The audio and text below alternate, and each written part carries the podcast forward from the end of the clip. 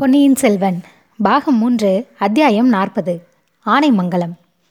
நம் கதாநாயகிகளில் ஒருத்தியான வானதி அடிக்கடி நினைவு இழக்கும் வழக்கம் வைத்து கொண்டிருக்கிறாள் அல்லவா? இந்த ஒரு தடவை மட்டும் நேயர்கள் அதை பொறுக்கும்படி வேண்டுகிறோம். ஏனெனில் அவளுடைய நோய் நீங்கும் காலம் நெருங்கிவிட்டது. வானதிக்கு நினைவு சிறிது வந்தபோது முதலில் அவள் ஊசலாடுவது போல் தோன்றியது. பின்னர் அவள் தான் வானவெளியில் பிரயாணம் செய்து கொண்டிருப்பதாக எண்ணினாள். ரிம் ரிம் ஜிம் ஜிம் என்று மலைத்தூரலின் சத்தம் கேட்டது. குளிர்ந்த காற்று குப்பென்று உடம்பின் மீது வீசிற்று. அதனால் தேகம் சிலிர்த்தது.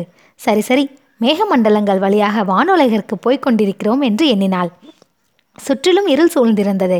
இடையிடையே மின்னல் வெளிச்சம் பளிச்சிட்டு மறைந்தது. முதன் மந்திரி கடைசியாக கஜேந்திர மோட்சத்தை பற்றி கூறியதும் யானை அதன் துதிக்கையினால் தன்னை சுற்றி வளைத்து தூக்கியதும் லேசாக நினைவுக்கு வந்தன. முதன் மந்திரி அனிருத்தர் கூறியபடியே நடந்துவிட்டது. மண்ணுலகில் என் ஆயுள் முடிந்து இப்போது மோட்சத்துக்கு போய் கொண்டிருக்கிறேன். மோட்ச உலகில் தேவர்களையும் தேவிகளையும் பார்ப்பேன். ஆனால் எல்லா தேவர்களிலும் என் மனதுக்கு உகந்த தெய்வமாகிய அவரை அங்கே நான் பார்க்க முடியாது. மனதுக்கு இன்பமில்லாத அத்தகைய மோட்ச உலகத்துக்கு போவதில் என்ன பயன்? அடடே இது என்ன ஊசலாட்டம்? உடம்பை இப்படி தூக்கி தூக்கி போடுகிறதே. ஆனால் தலை வைத்திருக்கும் இடம் எத்தென்று சுகமாய் இருக்கிறதே. தாயின் மடியைப் போல் இருக்கிறது. ஏன் தாயை காட்டிலும் என்னிடம் பிரியம் வாய்ந்த இளைய பிராட்டியின் மடியைப் போலவும் இருக்கிறது. ஆ குந்தவை தேவி இப்போது பழையாறையில் என்ன செய்து கொண்டிருக்கிறாரோ? என்னை பற்றிய செய்தி அவருக்கு இதற்குள் எட்டி இருக்குமா மோட்ச உலகத்துக்கு வானவெளியில் மேக மண்டலங்களின் வழியாக பிரயாணம் செய்வது சரிதான். ஆனால் என்ன வாகனத்தில் பிரயாணம் செய்கிறேன்? சொர்க்கலோகத்துக்கு புஷ்பக விமானமா இது? அல்லது தேவேந்திரனுடைய ஐராவதம் என்ற யானையா? அப்பா யானை என்றாலே சிறிது பயமாகத்தான் இருக்கிறது. யானையும் அதன் தோண்ட வாளையும் துதிக்கையும் அப்படி துவளும் துதிக்கையில்தான் எவ்வளவு பலம் அதற்கு? போனது போயிற்று. இனி அதை பற்றி பயன் என்ன? கவலை என்ன? ஆனால் தலை வைத்திருக்கும் இடம் அவ்வளவு பட்டுப்போல் மிருதுவாய் இருக்கும் காரணம் யாது? சுற்றிலும் இருளாய் இருப்பதால் ஒன்றும் தெரியவில்லை. கையினால் துளாவி பார்க்கலாம். உண்மையில் பட்டுத்திரை சீலை மாதிரி தான் தோன்றுகிறது. கொஞ்சம் ஈரமாயும் இருக்கிறது. ஆஹா இது என்ன? என் கன்னங்களை யார் தொடுகிறது? மல்லிகைப்பூ போன்ற மிருதுவான கரமல்லவா தொடுகிறது. வானதி வானதி அக்கா நீங்கள்தானா? நான் தான் வேறு யார்? நீங்கள் கூட என்னுடன் மோட்ச உலகத்துக்கு வருகிறீர்களா? மோட்ச உலகத்துக்கு போக அதற்குள் உனக்கு என்னடி அவசரம்? இந்த உலகம் அதற்குள்ளே வெறுத்து போய்விட்டதா? பின்னே நாம் எங்கே போகிறோம்? என்னடி அது கூட மறந்து போய்விட்டதா? ஆனைமங்கலத்துக்கு போகிறோம் என்று தெரியாதா? என்ன ஊர்? இன்னொரு தடவை சொல்லுங்கள். சரியாய் போச்சு ஆனைமங்கலத்துக்கு போகிறோம். ஆனையின் முதுகில் ஏறிக்கொண்டு போகிறோம். ஐயோ யானையா? அடி பைத்தியமே உன் உடம்பு ஏனடி நடுங்குகிறது? யானை என்ற பெயரை கேட்டாலே பயப்படத் தொடங்கிவிட்டாயா? அக்கா சற்று முன் தூங்கி போய்விட்டேனா? ஆமாம் ஆமாம். யானையின் மேல் அம்பாரியில் பிரயாணம் செய்கிற சொகுசில் ஆனந்தமாய் தூங்கிவிட்டாய். ஆனந்தம் ஒன்றுமில்லை அக்கா. பயங்கரமான கனவுகள் கண்டேன். அப்படித்தான் தோன்றியது. ஏதேதோ பிற பிதற்றினாய். என்ன அக்கா பிதற்றினேன்? காலமுகர் என்றாய் பலி என்றாய் கஜேந்திர மோட்சம் என்றாய் யானை துதிக்கை என்றாய் அப்புறம் முதன் மந்திரி அனிருத்தரை பாவி பலிகாரன் என்று திட்டினாய். அந்த பிரம்மராயருக்கு நன்றாய் வேண்டும். நீ தூக்கத்தில் அவரை பற்றி திட்டியதெல்லாம் அவர் கேட்டிருந்தால் பல நாள் தூங்கவே மாட்டார். அதெல்லாம் நடந்தது நிஜமாக கனவுதானா அக்கா? நிஜமாக கனவா? பொய்யாக கனவா? எனக்கு என்ன தெரியும்? நீ என்ன சொப்பனம் கண்டாய் என்பதே எனக்கு தெரியாது. காலாமுகர்கள் என்னை பிடித்து கொண்டு போனார்கள். முதன் மந்திரி என்னிடம் வந்து இளவரசரை பற்றி ரகசியத்தை கேட்டார். நான் சொல்ல மறுத்துவிட்டேன். உடனே யானையை அழைத்து என்னை தூக்கி எறிந்து கொள்ளும்படி கட்டளையிட்டார். அப்போது நான் கொஞ்சம் கூட கலங்காமல் தைரியமாக இருந்தேன். அக்கா அப்போது உங்கள் ஞாபகமும் வந்தது. நீங்கள் அங்கே இல்லையே என்னுடைய தைரியத்தை பார்ப்பதற்கு என்று போகட்டும் சொப்பத்தில் சொப்பனத்திலாவது அவ்வளவு தைரியமாக நடந்து கொண்டாயே அதன் பொருட்டு சந்தோஷம். வானதி சுற்று சும்மா இருந்துவிட்டு என்னால் நம்ப முடியவில்லை. என்றாள். உன்னால் என்னத்தை நம்ப முடி முடியவில்லையடி? நான் கண்டதெல்லாம் கனவு என்று நம்ப முடியவில்லை என்றாள். சில சமயம் சொப் சொப்பனங்கள் அப்படித்தான் இருக்கும். நிஜமாக நடந்தது போலவே தோன்றும். நான் கூட அப்படிப்பட்ட சொப்பனங்கள் பலமுறை கண்டிருக்கிறேன். அப்படி என்ன சொப்பனம் கண்டிருக்கிறீர்கள்? சொல்லுங்களேன். ஏன்? என் தம்பி கூடத்தான் அடிக்கடி என் கனவில் வருகிறான். இலங்கைக்கு அவன் போய் எத்தனை மாதம் ஆயிற்றே?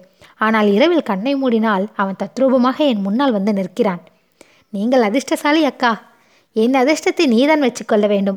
அவன் கடலில் குதித்த செய்தி வந்ததிலிருந்து என் மனம் எப்படி துடித்து கொண்டிருக்கிறது என்று உனக்கு தெரியாது. அப்படியானால் அதுவும் ஒரு பயங்கர சொப்பனம் அல்லவா? அவர் கடலில் மூழ்கியது மட்டும் நிஜமா நிஜமான செய்திதானா? அதுவும் ஒரு துர்சொற்பனமாய் இருந்தால் எவ்வளவோ நன்றாயிருக்குமே. அது மட்டும் நிஜம்தான் வானதி. இளவரசன் கடலில் குதித்ததை நேரில் பார்த்தவர் வந்து சொன்னாரே அதை நம்பாமல் என்ன செய்வது? வானர்குல வீரரைத்தானே சொல்கிறீர்கள்?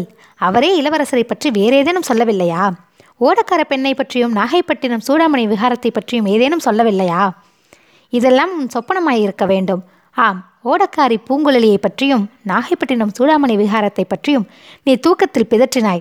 புத்த பிக்ஷுனி போவதாக கூட உளறினாய். அதற்குள் உனக்கு என்னடி இந்த உலக வாழ்க்கையின் மீது அவ்வளவு வெறுப்பு? எதற்காக நீ புத்த பிக்ஷுனியாக வேண்டும்? அக்கா என் மனது உங்களுக்கு தெரியாதா? அவரை கடல் கொண்டு விட்டது என்று கேட்ட பிறகு எனக்கு இந்த உலகில் என்ன வாழ்வு வைத்திருக்கிறது? சொப்பனத்தில் கண்டபடியே யானை என்னை துதுக்கியால் தூக்கி எறிந்து கொன்றிருக்க கூடாதா? என்று தோன்றுகிறது. அடிப்பாவி நீயும் போய்விட்டால் என் கதி என்னடி ஆகிறது? உங்கள் விஷயம் வேறு அக்கா நீங்கள் ஆமாம் ஆமாம் அருண்மொழியிடம் என்னை காட்டிலும் உனக்கு அதிக ஆசை இல்லையா? அக்கா அப்படியொன்றும் நான் சொல்லவில்லை. தங்களைப் போல் நான் மனோதைரியம் உள்ளவள் அல்ல. அவர் இறந்துவிட்ட பிறகு சீச்சி என்ன வார்த்தை சொல்கிறாய்? அவன் இறந்தான் என்று ஏன் சொல்ல வேண்டும்? உனக்கு நிச்சயமாய் தெரியுமா? பழுவேட்டையர்களும் பழுவூர் ராணியும் பேதை மதுராந்தகனும் அப்படி சொல்லி கொம்மாளம் அடிக்கிறார்கள். நீயும் நானும் அப்படி ஏன் சொல்ல வேண்டும். அல்லது ஏன் நினைக்கத்தான் வேண்டும்? பின்ன என்ன சொல்கிறீர்கள்? அவர் சுழிக்காற்றில் கடலிலே குதித்த பிறகு வேறு என்ன ஆகியிருக்க முடியும்? பிழைத்திருந்தால் இத்தனை நாள் வந்திருக்க மாட்டாரா? அடி பைத்தியமே கடலில் குதித்தால் அவனை கடல் கொண்டு விட்டது என்று அர்த்தமா? கரையேறியிருந்தால் இத்தனை நாள் தெரியாமலா இருக்கும் என் தகப்பனாரின் கதை உனக்கு தெரியுமா? அவர் இளம் பிரயாயத்தில் பல மாத காலம் இருக்குமிடமே தெரியாமல் இருந்தது. தேடி பிடித்து கொண்டு வந்து இளவரசு பட்டம் கட்டினார்கள். என் பாட்டனார் அரிஞ்சய சோழர் தக்கோலம் யுத்தத்திற்கு பிறகு அடியோடு மறைந்து விட்டார். பல வருஷங்களுக்கு பிறகுதான் அவர் இருக்குமிடம் தெரிந்தது. நான் சொல்லுகிறேன் கேள்வானதி காவிரி தாய் ஒரு சமயம் என் தம்பியை காப்பாற்றி கரை சேர்த்தாள். அது மாத்திரையே சமுத்திரராஜனும் பொன்னியின் செல்வனை கரை சேர்த்து இருப்பாள். நமது கடற்கரைக்கும் இலங்கை தீவுக்கும் மத்தியில் எத்தனையோ சிறிய தீவுகள் இருக்கின்றன. அத்தீவுகளில் ஒன்றில் அருள்மொழி ஒதுங்கி இருக்கக்கூடும் அல்லவா? அவனை தேடும் வேலையை நன்றாக செய்யும்படி தூண்டுவதற்காகவே நான் இந்த பிரயாணம் புறப்பட்டேன். உன்னையும் அழைத்துக்கொண்டு உனக்கு இதெல்லாம் ஞாபகமே இல்லையா போலிருக்கிறதே? உன் பேரில் தப்பு இல்லை. இளவரசனை பற்றிய செய்தி வந்ததிலிருந்து உன் புத்தியே பேரழித்து விட்டது. இப்போதுதான் கொஞ்சம் தெளிவாக பேச ஆரம்பித்திருக்கிறாய். வானதி சிறிது நேரம் மௌனமாயிருந்துவிட்டு அக்கா நாம் எந்த ஊருக்கு போகிறோம் என்று சொன்னீர்கள்? என்றாள். ஆனைமங்கலத்துக்கு. அது எங்கே இருக்கிறது? நாகைப்பட்டினத்துக்கு அருகில் கடற்கரை ஓரத்தில் இருக்கிறது. நீ ஏதோ சொப்பனம் கண்டு உளறினாயே. அந்த சூடாமணி விகாரத்துக்கும் ஆனைமங்கலத்துக்கும் கொஞ்ச தூரம்தான். நீ புத்த பிக்ஷுனியாக வா ஆகுவதாய் இருந்தால் கூட அதற்கும் சௌகரியமாய் இருக்கும். ஆனால் நீ மணிமேகலை ஆவதற்கு அவசரப்பட வேண்டாம். பொன்னியின் செல்வனை பற்றி திடமான செய்தி கிடைத்த பிறகு முடிவு செய்து கொள்ளலாம் என்று குந்தவை கூறிவிட்டு லேசாக சிரித்தாள். அக்கா இது என்ன நீங்கள் சிரிக்கிறீர்கள்? சிரிப்பதற்கு எப்படி உங்களுக்கு மனம் வருகிறது? இளவரசர் பிழைத்திருப்பார் என்று உங்களுக்கு அவ்வளவு நம்பிக்கை இருக்கிறதா? நம்பிக்கை இல்லாவிட்டால் நான் இப்படி இருப்பேனா வானதி? நான் பார்த்து வைத்திருக்கும் ஜோசியங்கள் எல்லாம் பொய்யாகப் போவதில்லை. இதுவரையில் எல்லாம் சரியாகத்தான் நடந்து வருகிறது. என்ன நட சரியாக நடந்து வருகிறது? எனக்கு ஒன்றும் தெரியவில்லையே என்றாள் வானதி. உனக்கு ஏன் தெரியப் போகிறது? நீதான் சித்தபிரமை பிடித்து அலறுகிறாயே அருண்மொழிக்கு இளம் வயதில் பல கண்டங்கள் நேரும் என்று சொன்னார்கள். அதன்படி நேர்ந்து வந்திருக்கின்றன. பின்னே மற்றவையும் நடந்துதானே ஆக வேண்டும். மற்றவை என்றால் எத்தனையோ தடவை நான் சொல்லி ஆகிவிட்டது. நீயும் கேட்டிருக்கிறாய். மறுபடி எதற்காக சொல்ல சொல்கிறாய்? பேசாமல் தூங்கு. பொழுது விடிந்து பார்த்து கொள்ளலாம். வானதி மீண்டும் சிறிது நேரம் சிந்தனையில் ஆழ்ந்திருந்துவிட்டு ராத்திரியெல்லாம் யானை மீது பிரயாணம் செய்- செய்யப் போகிறாமா? அக்கா எதற்காக? அது கூடவா உனக்கு ஞாபகம் இல்லை பகலில் நாம் பிரயாணம் செய்தால் வழியில் உள்ள ஊர்களில் எல்லாம் ஜனங்கள் நம்மை சூழ்ந்து கொள்வார்கள். பொன்னியின் செல்வன் எங்கே? சோழ நாட்டின் தவப்புதல்வன் எங்கே? என்று கேட்பார்கள். பழுவூர் இளையராணியை சபிப்பார்கள். சக்கரவர்த்தியை கூட நிந்தித்தாலும் நிந்திப்பார்கள். அதையெல்லாம் நாம் எதற்காக காதனில் கேட்க வேண்டும்? நான் தான் ஜனங்களை அப்படியெல்லாம் தூண்டிவிட்டதாக பழுவேட்டர்கள் சொன்னாலும் சொல்லுவார்கள். எதற்காக இந்த வம்பு என்றுதான் ராத்திரியில் புறப்பட்டேன். இதையெல்லாம் பழைய பழையாறையிலிருந்து புறப்படும் போதே உனக்கு சொன்னேன். மறுபடியும் கேட்கிறாய். நல்ல சித்தபிரமை பிடித்து உன்னை ஆட்டுகிறது. சூடாமணி விகாரத்து புத்த பிக்ஷுக்களிடம் சொல்லித்தான் உன் சித்தபிரமையை போக்க வழி தேட வேண்டும். போனால் போகட்டும். நீ இப்போது தூங்கு. எனக்கும் தூக்கம் வருகிறது. இந்த ஆடும் குன்றின் மீது உட்கார்ந்தபடியே படியேதான் இன்று இரவு நாம் தூங்கியாக வேண்டும் என்றாள் இளைய பிராட்டி. வானதி இனி ஒன்றும் பேசக்கூடாது என்று தீர்மானித்து மௌனமானாள். அவளுடைய உள்ளம் ஒரே குழப்பமாய் இருந்தது. அன்று நடந்தது எல்லாம் ஒவ்வொன்றாக நினைத்து பார்த்து கொண்டாள். எல்லாம் உண்மையாக நிகழ்ந்த சம்பளங்கள் சம்பங்கள் சம்பவங்களாகவே தோன்றின. எனக்கு சித்தப்பிரமை ஒன்றுமில்லை. அக்காதான் என்னை பைத்தியமாக அடிக்கடி பார்க்கிறாள் என்று சில சமயம் எண்ணினாள். யானை தன்னை துதுக்கியினால் சுற்றி தூக்கிய பிறகு என்ன நடந்தது என்பதை எண்ணி எண்ணி பார்த்தாள். ஒன்றும் நினைவுக்கு வரவில்லை. என்னதான் நடந்திருக்கும்? தன் உயிருக்கே ஆபத்தான அந்த வேலைக்கு அக்கா சரியாக அங்கே வந்து தன்னை காப்பாற்றி இருக்க வேண்டும். ஆயினும் யானையின் துதுக்கியின் பிடியிலிருந்து காப்பாற்றுவது என்பது அவ்வளவு சுலபமான காரியமா? ஒருவேளை இவ்வாறு இருக்குமோ? தன்னை துதுக்கியால் கட்டி தூக்கிய யானைதானா இது? மேலே அம்பாரி இருந்தது. அந்த இருட்டிலும் சிறிது தெரிந்தது. இளைய பிராட்டி அந்த அம்பாரியிலேயே இருந்திருக்கலாம். யானை துதுக்கியினால் தூக்கி தன்னை தூரி எறிவதற்கு பதிலாக மேலே அம்பாரியில் விட்டிருக்கக்கூடும். அந்த மாதிரி செய்த யானைகள் பழக்கப்பட்டிருப்பதை வானதி பலமுறை பார்த்ததுண்டு. முதன் மந்திரியும் இளைய பிராட்டியும் சேர்ந்து இம்மாதிரி சூழ்ச்சி செய்திருக்கிறார்களோ? எதற்காக? தான் தனியாக பிரயாணம் செய்வதை தடுக்கும் பொருட்டுதான். என்னுடைய தைரியத்தை சோதிப்பதற்காகவும் இளைய பிராட்டி இம்மாதிரி செய்திருக்கலாம். பொம்மை முதலியை என் அருகில் விட்டு ஒரு சமயம் சோதனை செய்யவில்லையா? எப்படியாவது இருக்கட்டும். நான் இன்று தனி வழியே புறப்பட்டது பெருந்தவறு. இப்போது அக்காவின் மடியில் தலையை வைத்து படுத்திருப்பது எவ்வளவு நிம்மதியாய் இருக்கிறது. அக்காவின் வார்த்தைகள் எவ்வளவு தைரியமும் உற்சாகமும் அளிக்கின்றன. பொன்னியின் செல்வன் எங்கேயோ பத்திரமாக இருக்கிறார் என்பதில் சந்தேகமில்லை. ஒருவேளை இந்த பிரயாணத்தின் முடிவில் அவரை சந்திப்போமா? இவ்வாறு எண்ணியபோது வானதியின் உள்ளத்தில் அளவில்லாத கிளர்ச்சி ஏற்பட்டது. மனச்சோர்வுக்கு நேர்மாறான உற்சாக இயல்பு இப்போது அவளை ஆட்கொண்டது. யானை கம்பீரமாக நடந்து சென்று கொண்டிருந்தது. யானை மேல் அம்பாரி ஆடி அசைந்து கொண்டிருந்தது. முன்னும் பின்னும் காவற்படைகள் போய்க் கொண்டிருந்தன. மலை சிறு தூரலாயிற்று பிறகு தூரலும் நின்றது. வானத்தில் மேகக்கூட்டங்கள் சிதறி கலைந்தன. நட்சத்திரங்கள் எட்டி பார்த்தன.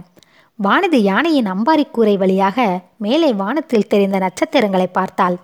வானவெளியில் சஞ்சரிக்கும் நட்சத்திரங்களுக்கும் பூலோகத்தில் வாழும் மனிதர்களின் வாழ்க்கைக்கும் ஏதேனும் சம்பந்தம் இருக்க முடியுமா என்று அதிசயப்பட்டாள். பொன்னியின் செல்வர் உதித்த நட்சத்திரத்துக்கும் தான் பிறந்த நட்சத்திரத்துக்கும் உள்ள பொருத்தத்தை பற்றி ஜோதிடர்கள் சொல்வதில் ஏதேனும் உண்மை இருக்குமா?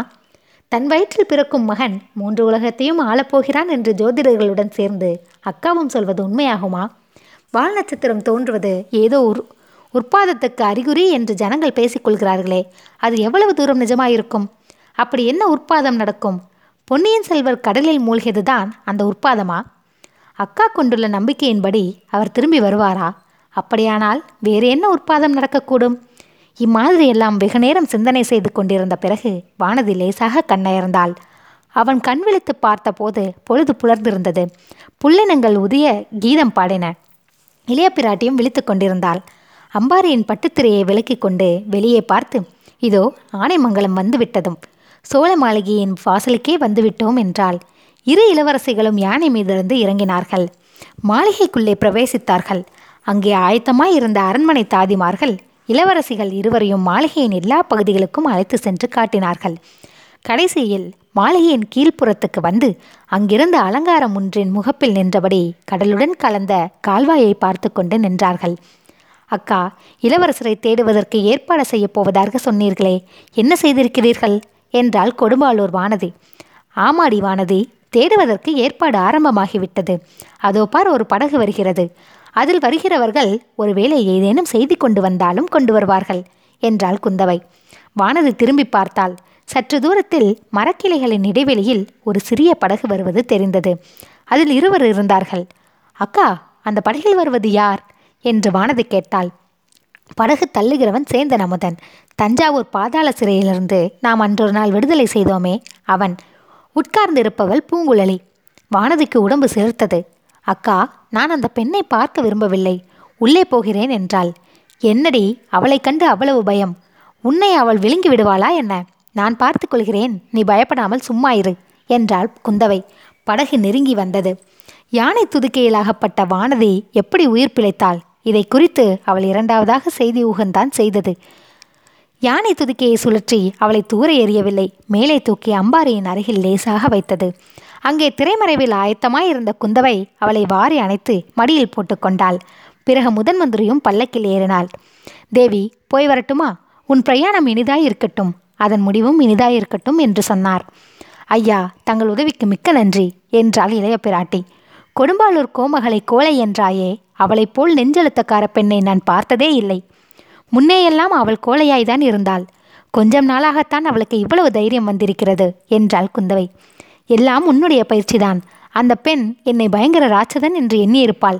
போனால் போகட்டும். என்னை பற்றி எவ்வளவோ பேர் எத்தனையோ விதமாக எண்ணிக்கொண்டிருப்பார்கள். நான் அதற்காகவெல்லாம் கவலைப்படுவதில்லை. போய் வாருங்கள் அம்மா. இவ்விதம் முதன் மந்திரி கூறியதும் அவருடைய பல்லக்கும் நாலு வீரர்களும் மட்டும் மேற்கு திசையில் செல்ல யானை குதிரை பரிவாரங்கள் எல்லாம் கிழக்கு நோக்கி சென்றன. முதன்மந்திரி பல்லக்கு புறப்பட்ட சிறிது நேரத்திற்கெல்லாம் மழை பிடித்து கொண்டது. மழையை பொருட்படுத்தாமல் சிவிகை தூக்கிய ஆட்களும் சிவிகையை காத்த வீரர்களும் சென்று கொண்டிருந்தார்கள். மழை குறைந்து தூரல் நிற்கும் சமயத்தில் திடீரென்று பல்லக்கு நிறந்தது ஏன் நிற்கிறீர்கள்? என்று முதன்மந்திரி கேட்டார். சுவாமி அந்த மரத்தடியில் யாரோ கிடப்பது போல் தெரிந்தது என்றான் முன்னால் சென்ற காவலாளர்களின் ஒருவன். முதன்மந்திரி அவன் சுட்டிய காட்டிய திசையை உற்று பார்த்தார். பளிச்சென்று ஒரு மின்னல் மின்னியது. ஆமாம் யாரோ கிடக்கிறாகத்தான் தெரிகிறது. இறங்கி பார்க்கிறேன் என்றார் முதன் மந்திரி.